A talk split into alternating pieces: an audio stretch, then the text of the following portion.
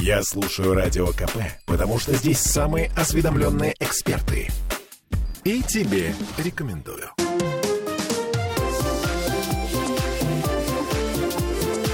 Открытая студия.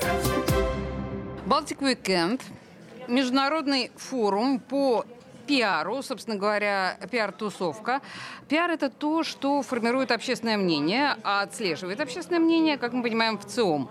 Э, у нас на связи с нами разговаривает Валерий Федоров, генеральный директор ВЦИОМ. Валерий, здравствуйте. Добрый день.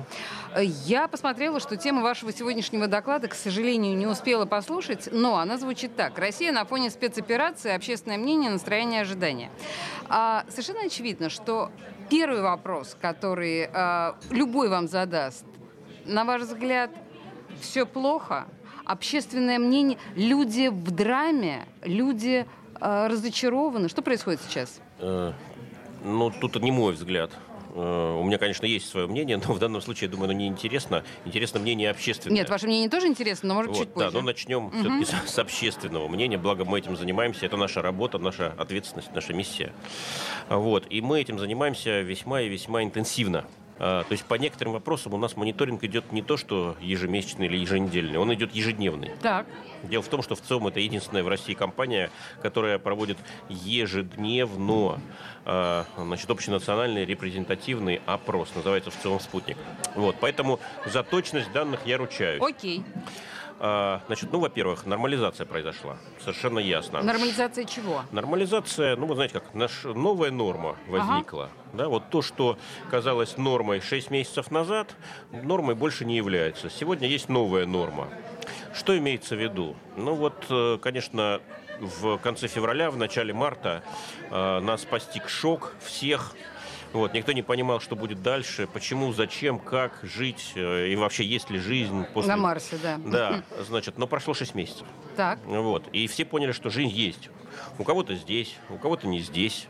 Вот. В этой жизни много новых элементов. Ну, например, санкции, ну, например, блокада, ну, например, э, значит, э, более узкий потребительский ассортимент и необходимость э, значит, какими-то хитрыми путями, то ли через параллельный импорт, то ли через какие-то еще другие каналы, значит, обеспечивать себе то, к чему ты привык. Вот. Конечно, в, этом, в этой новой повседневности есть военные действия, но они по телевизору. Вот. Э, Все-таки никакой мобилизации, никакой встает война, народ, э, страна э, огромная не произошло. Вот. И выстроилась вот эта вот новая, э, как сказать, картинка мира. То есть я так понимаю, что ушла паника, да? То ну, есть приш, пришло пони, при, принятие. Паника всегда э, сопровождает резкие перемены. Весной 2020 года у нас тоже была паника, Конечно. да, ковид был. Да. Вот. А до этого паника была летом 2018 года, когда пенсионную реформу принимали. Вот. И, много-много-много всяких событий, которые сопровождались паникой, но, как правило, кратковременной. Здоровая реакция. Да, вот здесь она тоже была кратковременной, потому что, э, ну, мы люди, скажем так, стрелянные воробьи в основном с вами живут в нашей стране. Это уже шестой кризис серьезный за последние 30 лет, шестой. То есть в среднем раз в 5 лет происходит. Поэтому э, те, кто не сумел выработать себе определенного иммунитета, с одной стороны, а, а с другой стороны, понимание, что же делать в такой ситуации, ну, они уже давно в лучшем из миров. Вот. Э, поэтому все нормально. Произошла адаптация, произошла рутинизация, произошла нормализация.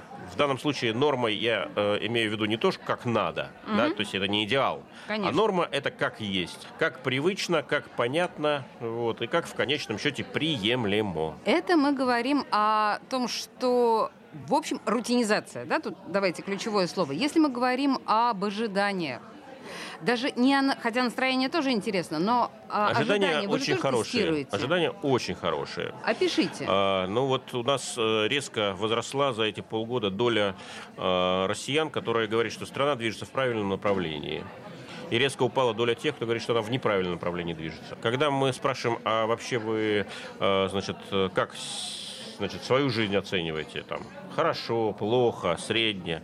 У нас даже в этом в вопросе выросла существенно, там, больше, чем на 10%, а это значимые сдвиги. Вот. Э, доля тех, кто говорит, хорошо у меня все. Угу. Да? Значит, если говорить об ожиданиях от следующего года, то выросла доля тех, кто говорит, э, кто ждет, что через год они и их семья будет жить лучше, чем сейчас. То есть, э, и это, кстати, не разовый такой вот как бы срез. Да? Э, в данном случае мы раз в месяц вопросы задаем, и мы видим, условно говоря, там в январе была одна ситуация, в феврале другая, в марте, апреле, мае и так далее все пошло вверх. То есть доля пессимистов снижается, доля оптимистов растет. Это очень интересный феномен.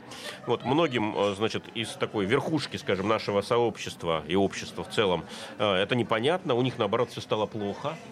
Вот, как же так? Почему же растут позитивные ожидания? Я отвечу, почему. Два главных фактора, хотя, наверное, их больше.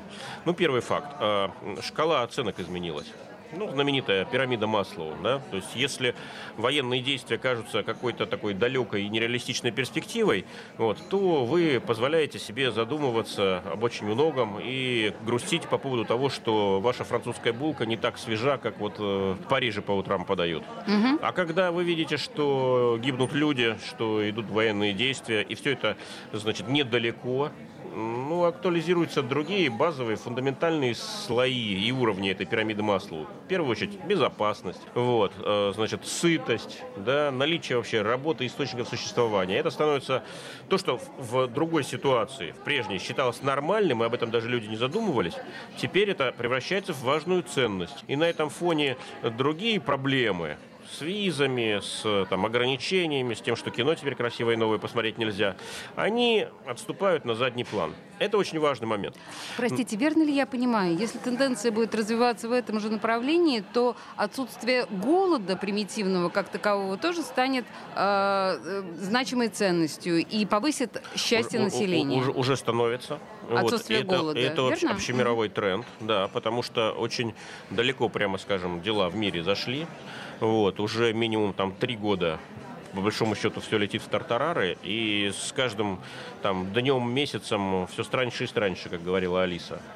Вот, то есть думали, что пандемия это как бы ужас, ужас, ужас. Выяснилось, нет, бывают вещи и пострашнее. Поэтому как бы угроза голода, э, по крайней мере в беднейших странах мира, они говорят уже много месяцев. Но мы богатейшая не... страна мира.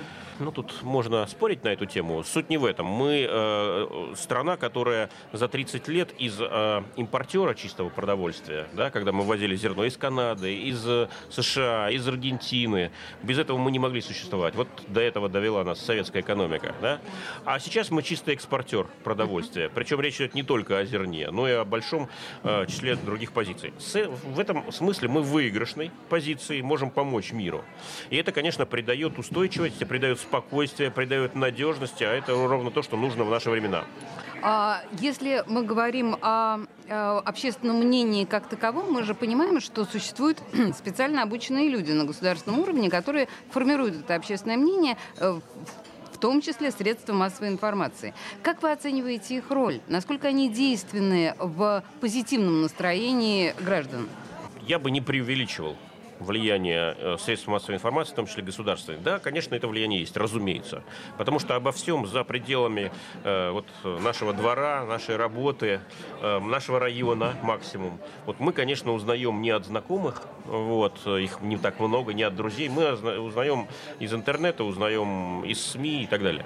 И, конечно, э, в этом медиасекторе, особенно у нас в России, государство играет очень большую роль. Э, но э, всегда есть некий иммунитет, особенно у нас в России, где еще газету «Правду» все читали, значит, хитрым образом, да, вот, значит, условно говоря, когда говорят о том, что все будет стабильно, люди бегут покупать, покупать спички, соль. соль и так далее. Угу. Это что касается опыта старшего поколения. Новое поколение, в принципе, молодое, в принципе, оно более критично вот, к, ко всему всему, что исходит из государств, от государства, и, кстати, к спецоперации тоже, это известно. Вот, поэтому у них свои источники, свои ценности, свои взгляды. Вот, их зомбировать тоже как бы невозможно. А, сложнее всего среднему э, поколению, но дело в том, что оно на себе несет тяжесть, в принципе, нашей как бы экономики. Вот, они расплачиваются за все. Вот им, э, они, они тоже достаточно критичны э, вот, э, и реалистичны при этом, вот, потому что, ну, как бы, распропагандировать их не удастся. У них вопрос один всегда. Где деньги? Да. Значит, Очень прагматичный подход. Да, поэтому не надо думать, что значит, можно нашей стране, нашему народу лапшу на уши бесконечно вешать. Это совершенно не так. Вот, у нас народ очень э, умный, я бы сказал, очень тонкий, во многом циничный. Вот. А тот всплеск позитивных оценок, которые мы в вопросах видим, на самом деле, я думаю, он обусловлен тем, что м, значительное большинство россиян э, считает, мы заняли правильную сторону. То есть вот в этом конфликте мы на правильной стороне истории в отличие от того, что нам там сообщают из Брюсселя, Вашингтона, Варшавы, значит, и прочих э, гнилых местечек. А люди считают, что мы должны были войти в Украину раньше. Люди считают, что мы боремся не с братьями нашими по крови, по языку, по культуре, по вере с украинцами. Мы боремся с Западом, который нас ненавидит, который хочет нас задавить, который хочет не позволить нам э, говорить собственное слово и проводить собственную политику. И это убеждение сформировалось не вчера и даже не 8 лет назад. Оно сформировалось примерно в 98-99 годах. И вот эта картина мира, она и предопределяет интерпретации людей. Все, что происходит, люди пропускают вот через этот фильтр. Если госпропаганда, если СМИ говорят что-то похожее, совпадающее, люди пропускают это через фильтр и солидаризуются. Если госпропаганда говорит о чем-то совершенно другом, но я вот вам напомню, пенсионный возраст, повышение, да, помните? Да, да, да. да, да. Госпропаганда вся была заряжена на то, чтобы нам объяснить, это очень надо, без этого нашей экономики кранты. Слушайте, Вы думаете, кто-то поверил? Э, послушайте, а общественное мнение глазами ВЦИОМа, мне кажется, это бесценно. Спасибо большое. Генеральный директор ВЦИОМа Валерий Федоров был в студии, импровизированной студии радио «Комсомольская правда». Спасибо вам. Спасибо. Открытая студия.